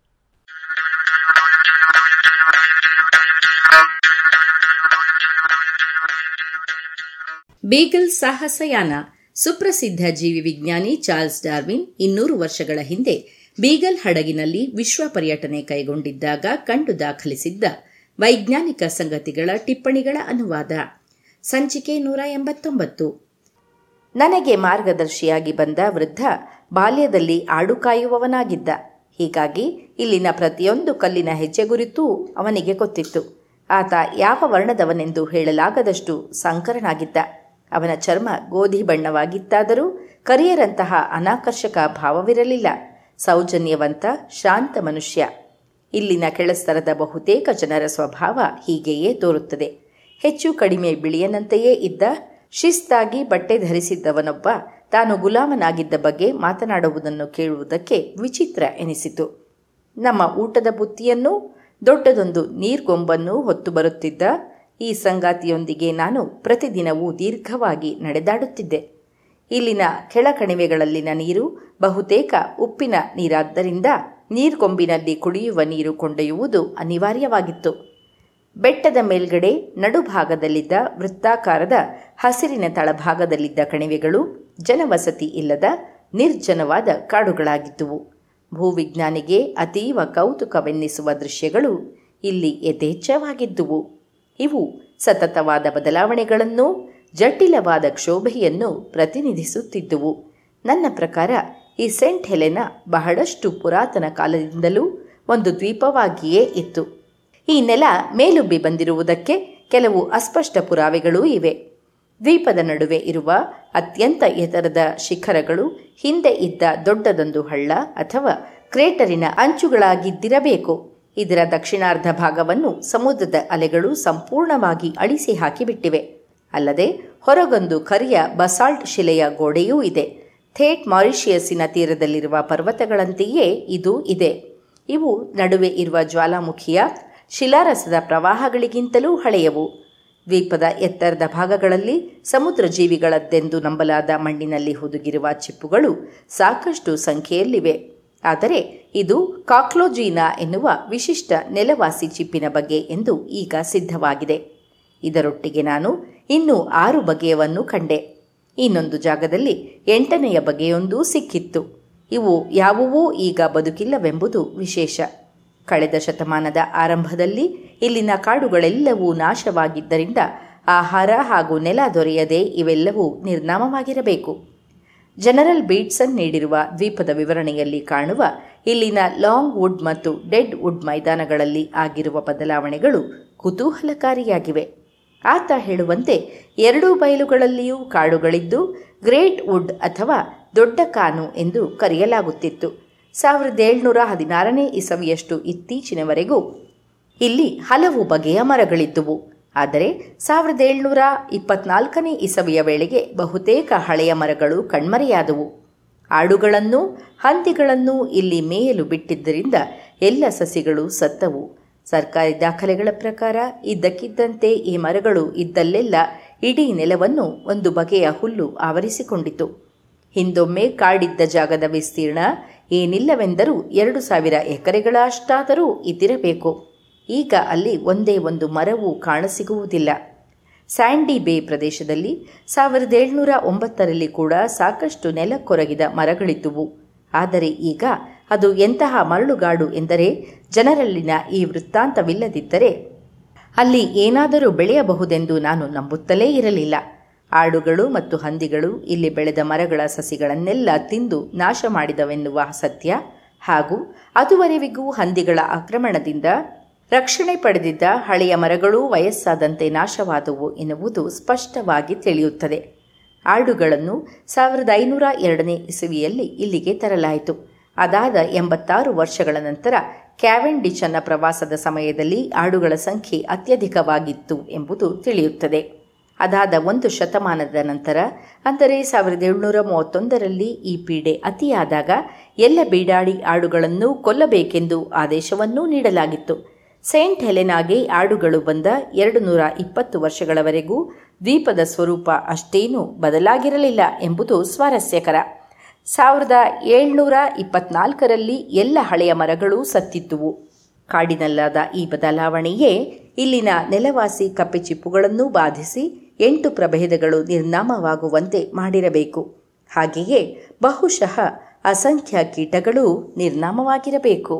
ಯಾವುದೇ ನೆಲದಿಂದ ದೂರದಲ್ಲಿ ವಿಶಾಲವಾದ ಸಮುದ್ರದ ನಟ್ಟ ನಡುವೆ ವಿಶೇಷವಾದ ಸಸ್ಯರಾಶಿ ಇರುವ ಸೇಂಟ್ ಹೆಲೆನಾ ಕುತೂಹಲವನ್ನು ಉಕ್ಕಿಸುತ್ತದೆ. ಈಗ ಕಣ್ಮರೆಯಾಗಿ ಬಿಟ್ಟಿರುವ ಎಂಟು ನೆಲವಾಸಿ ಕಪ್ಪೆಚಿಪ್ಪುಗಳು ಬದುಕಿರುವ ಒಂದೇ ಪ್ರಭೇದವಾದ ಸಕ್ಸೀನಿಯಾ ಬೇರೆಲ್ಲಿಯೂ ಕಾಣದಂತಹ ವಿಚಿತ್ರ ಜೀವಿಗಳು. ಮಿಸ್ಟರ್ ಕ್ಯೂಮಿಂಗ್ಸ್ ಇಲ್ಲೊಂದು ಇಂಗ್ಲೆಂಡ್ನಲ್ಲಿರುವ ಹೆಲಿಕ್ಸ್ ಎನ್ನುವ ಜೀವಿಯೂ ಸಾಮಾನ್ಯವಾಗಿ ಕಾಣಬರುತ್ತದೆ ಎನ್ನುತ್ತಾರೆ. ಅದರ ಮೊಟ್ಟೆಗಳು ಇಲ್ಲಿಗೆ ಆಮದು ಮಾಡಿಕೊಂಡ ಯಾವುದಾದರೂ ಗಿಡದ ಜೊತೆಗೆ ಬಂದಿರಬೇಕೆನ್ನುವುದರಲ್ಲಿ ಸಂಶಯ ಇಲ್ಲ. ಮಿಸ್ಟರ್ ಕ್ಯೂಮಿಂಗ್ ಇಲ್ಲಿನ ಕಡಲ ತೀರಗಳಿಂದ ಹದಿನಾರು ಬಗೆಯ ಸಮುದ್ರದ ಶಂಖಗಳನ್ನು ಸಂಗ್ರಹಿಸಿದ್ದರು. ಅವುಗಳಲ್ಲಿ ಏಳು ಬಗೆಯವು ಕೇವಲ ಈ ದ್ವೀಪಕ್ಕಷ್ಟೇ ಸೀಮಿತವಾದಂಥವು. ನಿರೀಕ್ಷಿಸಿದಂತೆಯೇ ಹಕ್ಕಿಗಳು ಹಾಗೂ ಕೀಟಗಳ ಸಂಖ್ಯೆ ಇಲ್ಲಿ ಕಡಿಮೆಯೇ. ಪಾರ್ಟ್ರಿಡ್ಜ್ಗಳು ಮತ್ತು ಫೆಸೆಂಟುಗಳು ಇಲ್ಲಿ ಯಥೇಚ್ಛವಾಗಿವೆ. ಇಲ್ಲಿರುವ ಎಲ್ಲ ಹಕ್ಕಿಗಳನ್ನು ಇತ್ತೀಚೆಗೆ ಪರಿಚಯಿಸಲಾಗಿದೆ ಎನ್ನುವುದು ನನ್ನ ನಂಬಿಕೆ. ಬೇಟೆಯನ್ನು ನಿಯಂತ್ರಿಸುವ ಕಾನೂನುಗಳನ್ನು ತರಲಾರದ ಮಟ್ಟಿಗೆ ಈ ದ್ವೀಪ ಇಂಗ್ಲಿಷ್ ನಾಡಾಗಿ ಬಿಟ್ಟಿದೆ. ಇಂತಹದೊಂದು ಕಾನೂನನ್ನು ಬಲಿ ತೆಗೆದುಕೊಳ್ಳುವುದಕ್ಕೆ ಕೊಟ್ಟ ಒಂದು ಕಾರಣವನ್ನು ನಾನು ಇಂಗ್ಲೆಂಡ್ನಲ್ಲಿಯೂ ಕೇಳಲಿಲ್ಲ. ಸಮುದ್ರ ತೀರದ ಬಂಡೆಗಳ ಮೇಲೆ ಬೆಳೆಯುವ ಕೆಲವು ಗಿಡಗಳನ್ನು ಇಲ್ಲಿನ ಬಡಜನರು ಸುಟ್ಟು ಅದರ ಬೂದಿಯಿಂದ ತಯಾರಿಸಿದ ಸೋಡಾವನ್ನು ರಫ್ತು ಮಾಡುತ್ತಿದ್ದರು. ಈ ಚಟುವಟಿಕೆಯನ್ನು ನಿರ್ಬಂಧಿಸುವ ಸೊಕ್ಕಿನ ಆದೇಶವೊಂದನ್ನು ತರಲಾಯಿತು. ಅದಕ್ಕೆ ಕಾರಣ ಪಾಟ್ರೀಜ್ಗಳು ಗೂಡು ಕಟ್ಟುವುದಕ್ಕೆ ಇದು ತಡೆಯಾಗುತ್ತಿದೆ ಎನ್ನುವುದು.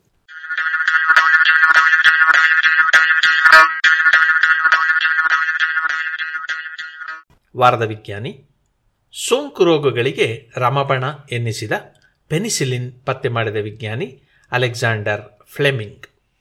ಬ್ಯಾಕ್ಟೀರಿಯಾಗಳು ಸೋಂಕಿ ಉಂಟಾಗುವ ರೋಗಗಳನ್ನು ಗುಣಪಡಿಸೋದಕ್ಕೆ ಆಂಟಿಬಯೋಟಿಕ್ಗಳನ್ನು ಉಪಯೋಗಿಸ್ತೀವಷ್ಟೇ. ಆಂಟಿಬಯೋಟಿಕ್ಗಳಲ್ಲಿ ಮೊತ್ತ ಮೊದಲನೆಯದು ಎನ್ನುವ ಖ್ಯಾತಿ ಪಡೆದಂತಹ ಪೆನಿಸಿಲಿನ್ ಔಷಧವನ್ನು ಪತ್ತೆ ಮಾಡಿದ ವಿಜ್ಞಾನಿ ಅಲೆಕ್ಸಾಂಡರ್ ಫ್ಲೆಮಿಂಗ್.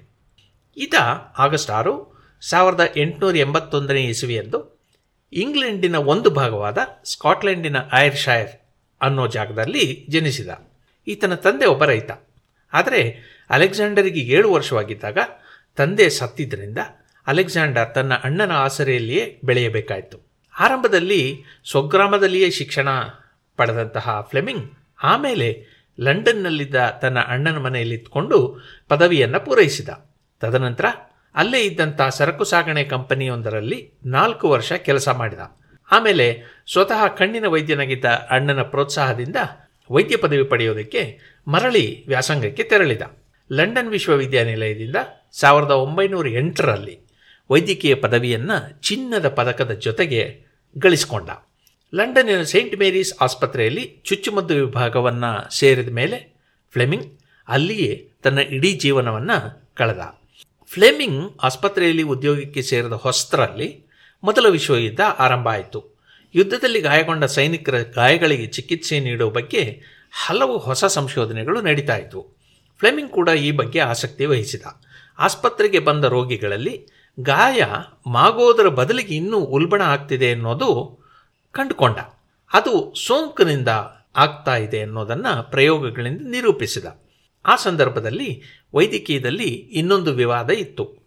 ಗಾಯಗಳು ಮಾಗುವುದು ಶರೀರದ ಸಾಮರ್ಥ್ಯದಿಂದ ಅಷ್ಟೇ ಔಷಧಿಗಳಿಂದಲ್ಲ ಅಂತ ಒಂದು ವಾದ ಇತ್ತು. ಪ್ರಯೋಗಗಳ ಮೂಲಕ ಫ್ಲೆಮಿಂಗ್ ಇದು ತಪ್ಪು ಅಂತ ಕೂಡ ನಿರೂಪಿಸಿದ.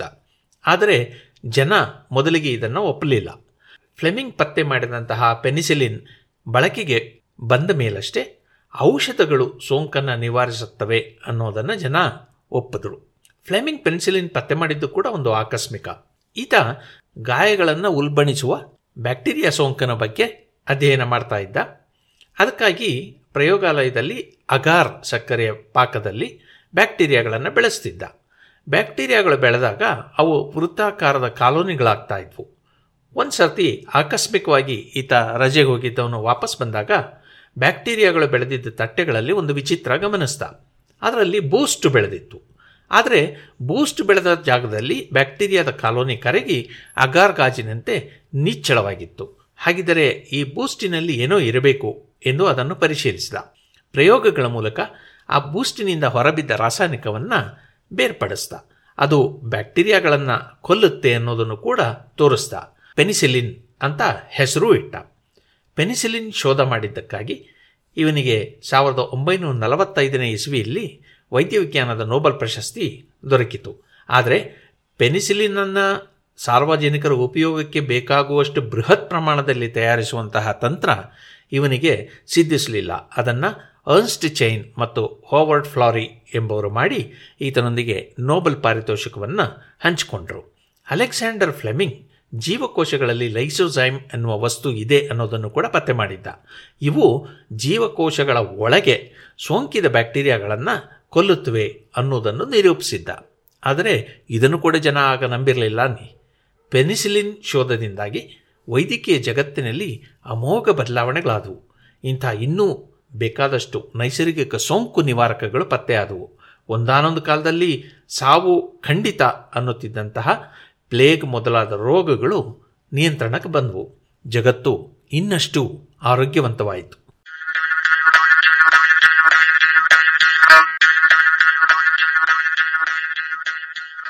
ಇದು ಜಾಣಸುದ್ದಿ, ರಚನೆ, ಕೊಳ್ಳೇಗಾಲ ಶರ್ಮಾ, ಜಾಣಧ್ವನಿ, ಶ್ರೀಮತಿ ಭಾರತಿ, ಶ್ರೀಮತಿ ತೇಜಸ್ವಿನಿ ರಾಜೇಶ್, ಕುಮಾರಿ ಅಮೃತೇಶ್ವರಿ ಬಿ ಮತ್ತು Kollegala Sharma.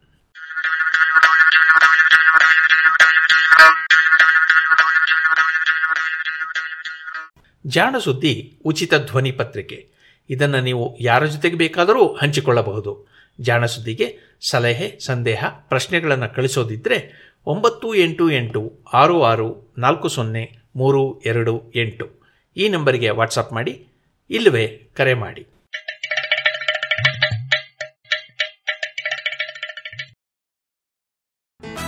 Radha's silk textile readymade family showroom court ರಸ್ತೆ ಪುತ್ತೂರಿನಲ್ಲಿ ನಡೆಯಲಿದೆ ಮಾನ್ಸೂನ್ ಮೇಳ. ಆಗಸ್ಟ್ ಒಂದರಿಂದ.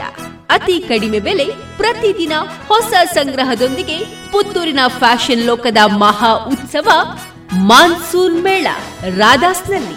ಮತ್ಯಾಕೆ ತಡ? ಬನ್ನಿ, ನಮ್ಮ ಸಂಗ್ರಹ ನಿಮ್ಮ ಆಯ್ಕೆ ರಾಧಾಸ್ನಲ್ಲಿ. ಇನ್ನು ಮುಂದೆ ಮಧುರ ಗೀತೆಗಳು ಪ್ರಸಾರಗೊಳ್ಳಲಿವೆ.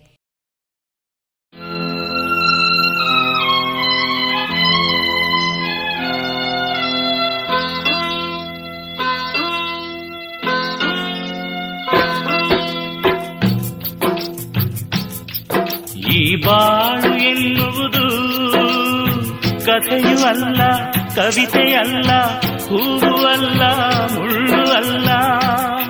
ಹೆಜ್ಜೆ ಹೆಜ್ಜೆಗೂ ಏನಾಗುವುದು? ಆ ಶಿವನೊಬ್ಬ ಬಲ್ಲ. ಈ ಬಾಳು ಎನ್ನುವುದು ಕಥೆಯೂ ಅಲ್ಲ, ಕವಿತೆಯಲ್ಲ ಹೂವು ಹೆಜ್ಜೆಗೂ ಏನಾಗುವುದು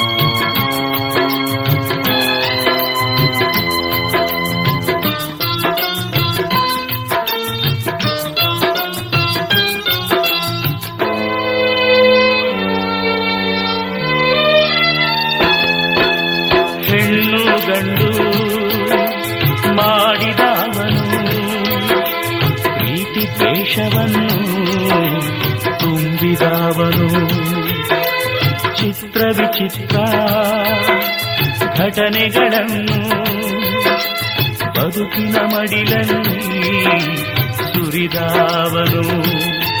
ಕುಣಿದಾಡಿದರೇನು ನಲಿದಾಡಿದರೇನು? ಬಿಸಿ ಕಂಬನಿಯಿಂದ ದಿನ ನರಳಿದರೇನು?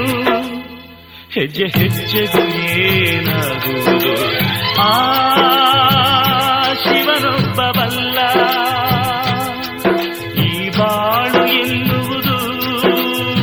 ಕಥೆಯೂ ಅಲ್ಲ ಕವಿತೆಯಲ್ಲ ಹೂವು ಅಲ್ಲ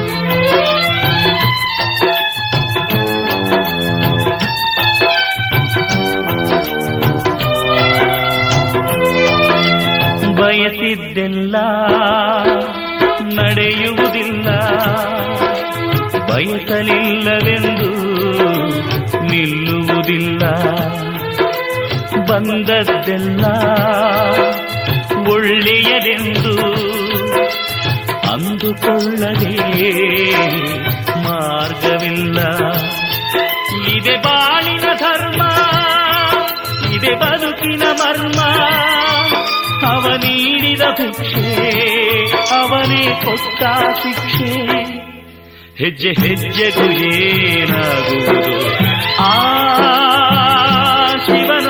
ಬಲ್ಲ ಈ ಬಾಳು ಎನ್ನುವುದು ಕಥೆಯೂ ಅಲ್ಲ, ಕವಿತೆಯಲ್ಲ, ಹೂವು ಅಲ್ಲ, ಮುಳ್ಳು ಅಲ್ಲ. ಹೆಜ್ಜೆ ಹೆಜ್ಜೆಗೂ ಏನಾಗುವುದು? ಆ ಶಿವನೊಬ್ಬ ಬಲ್ಲ.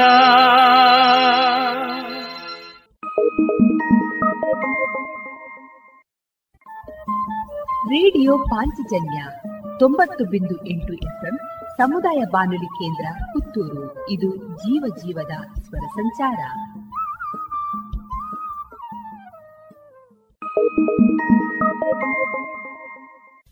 ಭೂಮಿ ಹಸೆಯ ಮ್ಯಾಲೆ ಆಕಾಶ ಚಪ್ಪರ.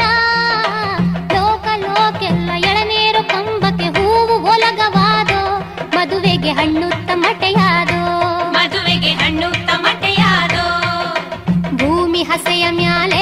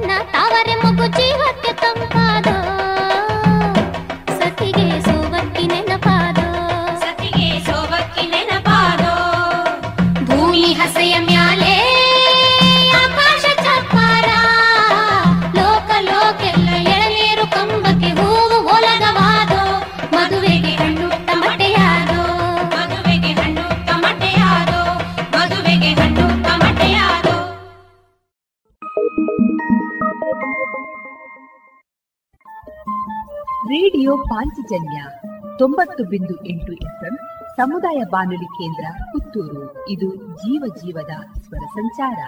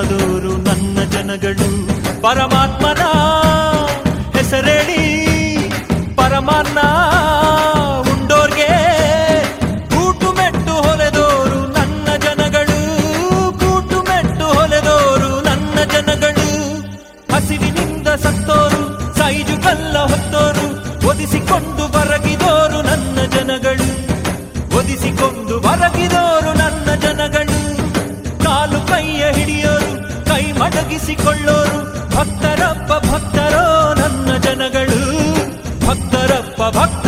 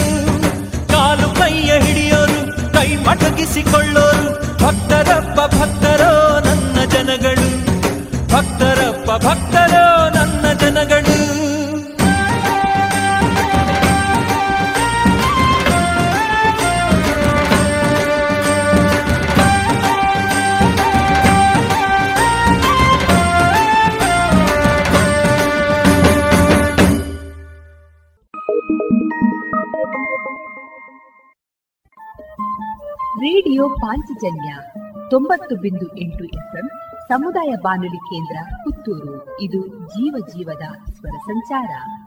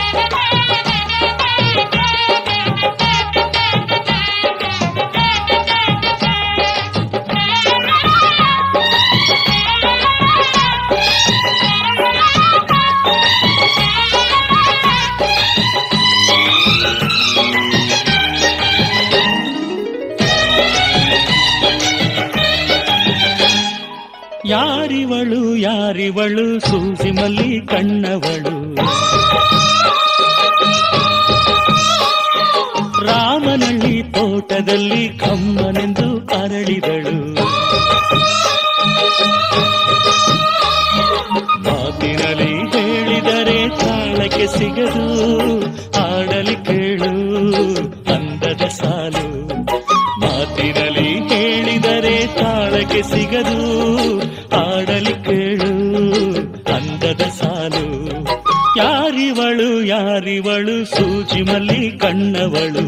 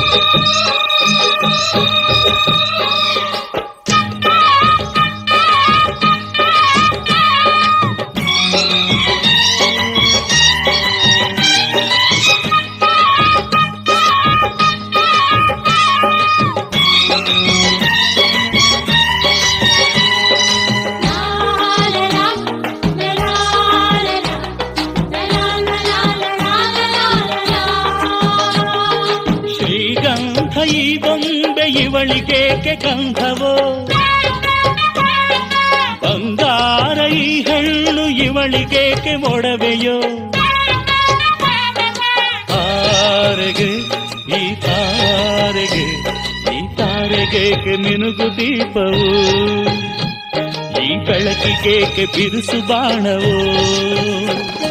ಕೆನ್ನೆ ಮೇಲೆ ಸೇಬಿದೆ, ಅಲ್ಲೆ ಗಿಣಿಯ ಮೂಗಿದೆ. ತೊಂಡೆ ಹಣ್ಣು ತುಟಿಯಲಿ ದಾಳಿಂಬೆ ಕಾಳು ಬಾಯಲಿ. ಏನಿದು? ಏನು ಮೋಜಿದು? ಏನಿದು? ಏನು ಮೋಜಿದು? ಯಾರಿವಳು ಯಾರಿವಳು ಸೂಜಿ ಮಲ್ಲಿ ಕಣ್ಣವಳು. ರಾಮನಳ್ಳಿ ತೋಟದಲ್ಲಿ ಕಮ್ಮನೆಂದು ಅರಳಿದಳು.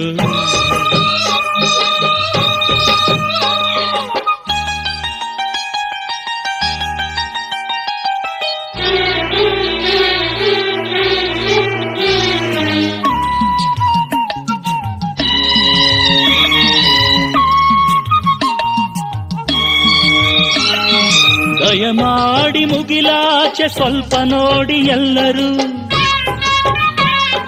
ಸಾಲಾಗಿ ಮುಕ್ಕೋಟಿ ದೇವರುಗಳು ನಿಂತರು. ದೇವತೆ, ಈ ದೇವತೆ, ಈ ದೇವತೆಯ ಚೆಲುವ ನೋಡಲು. ಈ ಮಾಯಗಾತಿ ನಗುವ ಕಲಿಯಲು.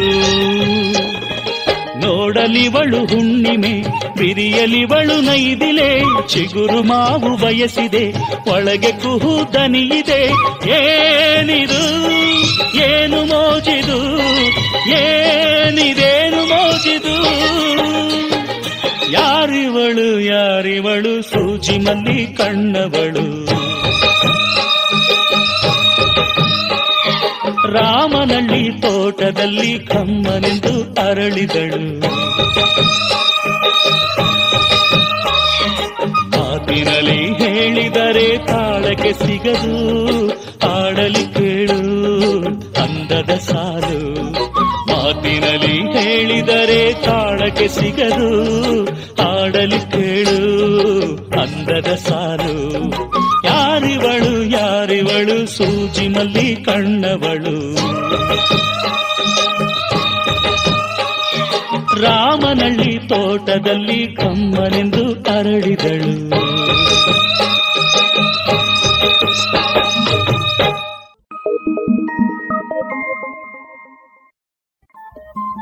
ರೇಡಿಯೋ ಪಾಂಚಜನ್ಯ ತೊಂಬತ್ತು ಬಿಂದು ಎಂಟು ಎಫ್ಎಂ ಸಮುದಾಯ ಬಾನುಲಿ ಕೇಂದ್ರ ಪುತ್ತೂರು. ಇದು ಜೀವ ಜೀವದ ಸ್ವರ ಸಂಚಾರ.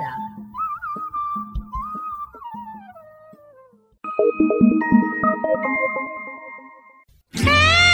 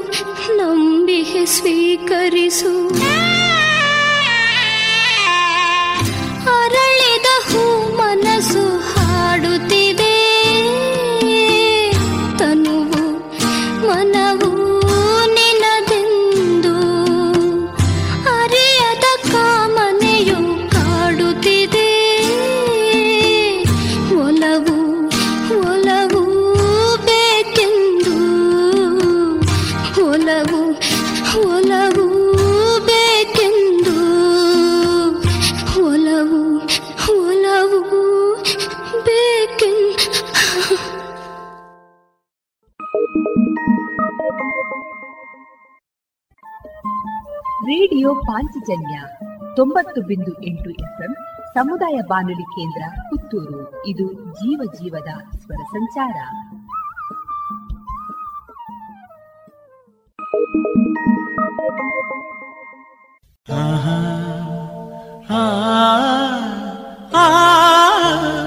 ಆ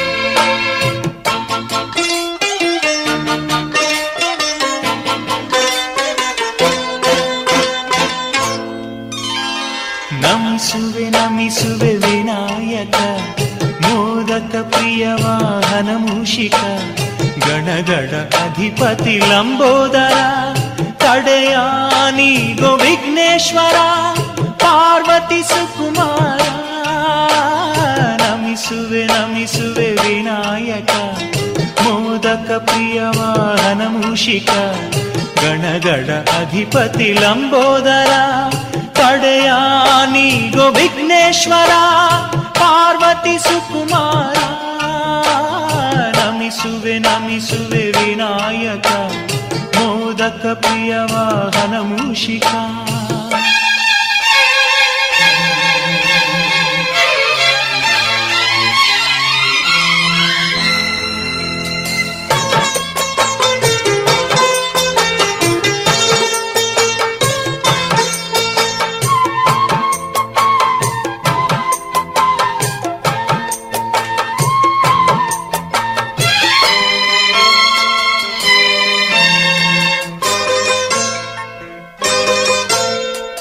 ಹೊಳೆವ ಮುಂಜಾನೆ ಸೂರ್ಯನಲ್ಲೂ ನೀ. ಬಿರಿದ ಹೊಂಬಾಡೆ ಹೂವಿನಲ್ಲೂ ನೀ. ನೆರಳು ನೀನಾದೆ ಬೆಳಕು, ನೀನಾದೆ ಬದುಕೆ ಶುಭೋದಯ. ಶಶಿಯ ತಂಪಾದ ಕಾಂತಿಯಲ್ಲೂ ನೀ. ನಿಶಯ ನೂರಾರು ತಾರೆಯಲ್ಲೂ ನೀ. ಝರಿಯ ನಿನಾದಲತೆಯ ವಿನೋದ, ಹರುಷ ಮಹೋದಯ. ನನ್ನ ಬಾಳ ಜ್ಯೋತಿ ಬೆಳಗಿದ ಕರುಣೆಯ ಸಿರಿ ನೀನು. ನಮಿಸುವೆ ನಮಿಸುವೆ ವಿನಾಯಕ, ಮೋದಕ ಪ್ರಿಯ ವಾಹನ ಮೂಷಿಕ.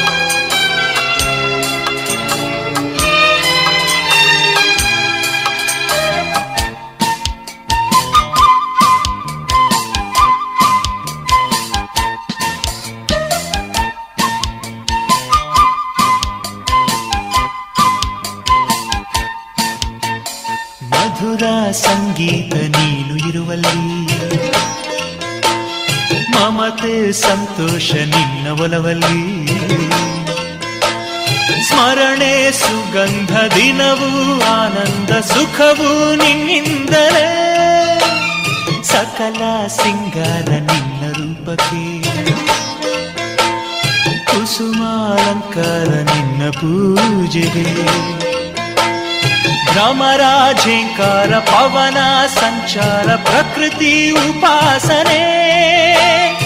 ಇಂಪು, ಕಂಪು, ತಂಪು ಮನದಲ್ಲಿ ನೆನೆಯಲು ನಿನ್ನ ನಾಮ. ನಮಿಸುವೆ ನಮಿಸುವೆ ವಿನಾಯಕ. ಮೋದಕ ಪ್ರಿಯ ವಾಹನ ಮೂಷಿಕ. ಗಣಗಡ ಅಧಿಪತಿ ಲಂಬೋದರ. ತಡೆಯಾನಿಗೋ ವಿಘ್ನೇಶ್ವರ. ಪಾರ್ವತಿ ಸುಕುಮಾರ ನಮಿಸುವೆ ನಮಿಸುವೆ ವಿನಾಯಕ ಮೋದಕ ಪ್ರಿಯ ವಾಹನ ಮೂಷಿಕ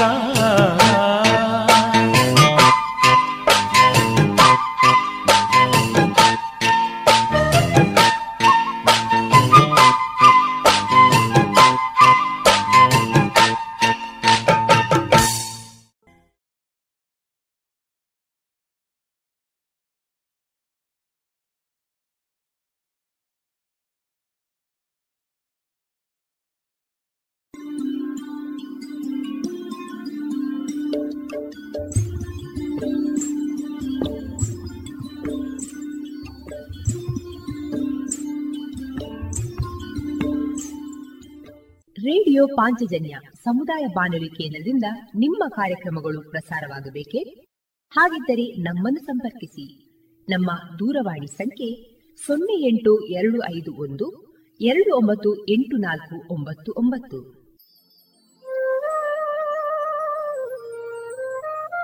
ಗಮನಿಸಿ ಕೇಳುವರೆ ನಮ್ಮ ಕಾರ್ಯಕ್ರಮಗಳನ್ನು ವೆಬ್ಸೈಟ್ ಮೂಲಕ ಕೂಡ ಆಲಿಸಬಹುದು. ನಮ್ಮ ವೆಬ್ಸೈಟ್ ವಿಳಾಸ W W W dot radio Panchajanya dot com. ಇಲ್ಲಿ ಆಲ್ಕೈಸ್ನ ಭಾಗಕ್ಕೆ ಹೋಗಿ ಕ್ಲಿಕ್ ಮಾಡಿದರೆ ಹಳೆ ಕಾರ್ಯಕ್ರಮಗಳನ್ನು ಕೂಡ ಆಲಿಸಬಹುದು. ಜೊತೆಗೆ ನಮ್ಮ ಪ್ರಸಾರವನ್ನು ಆಪ್ ಮೂಲಕವೂ ಕೇಳಬಹುದು. ಪ್ಲೇಸ್ಟೋರ್ನಲ್ಲಿ ಪಾಂಚಜನ್ಯ ಸರ್ಚ್ ಮಾಡಿ, ಡೌನ್ಲೋಡ್ ಮಾಡಿಕೊಂಡು ತಮ್ಮ ಮೊಬೈಲ್ಗಳಿಗೆ ಇನ್ಸ್ಟಾಲ್ ಮಾಡಿದರೆ ರೇಡಿಯೋ ಪ್ರಸಾರದ ಕಾರ್ಯಕ್ರಮವನ್ನು ನೀವು ಆಲಿಸಬಹುದು. ನಮ್ಮ ಪ್ರಸಾರದ ಬಗೆಗೆ ನಿಮ್ಮ ಅಭಿಪ್ರಾಯಗಳನ್ನು ಹಂಚಿಕೊಳ್ಳಲು ನಮ್ಮ ವಿಳಾಸ ರೇಡಿಯೋ ಪಾಂಚಜನ್ಯ ತೊಂಬತ್ತು ಬಿಂದು ಎಂಟು ಎಫ್ಎಂ ಸಮುದಾಯ ಬಾನುಲಿ ಕೇಂದ್ರ, ನೆಹರು ನಗರ, ಪುತ್ತೂರು. ನಮ್ಮ ದೂರವಾಣಿ ಸಂಖ್ಯೆ ಸೊನ್ನೆ ಎಂಟು ಎರಡು ಐದು ಒಂದು ಎರಡು ಒಂಬತ್ತು ಎಂಟು ನಾಲ್ಕು ಒಂಬತ್ತು ಒಂಬತ್ತು. ಇಮೇಲ್ ವಿಳಾಸ radio Panchajanya at Gmail dot com.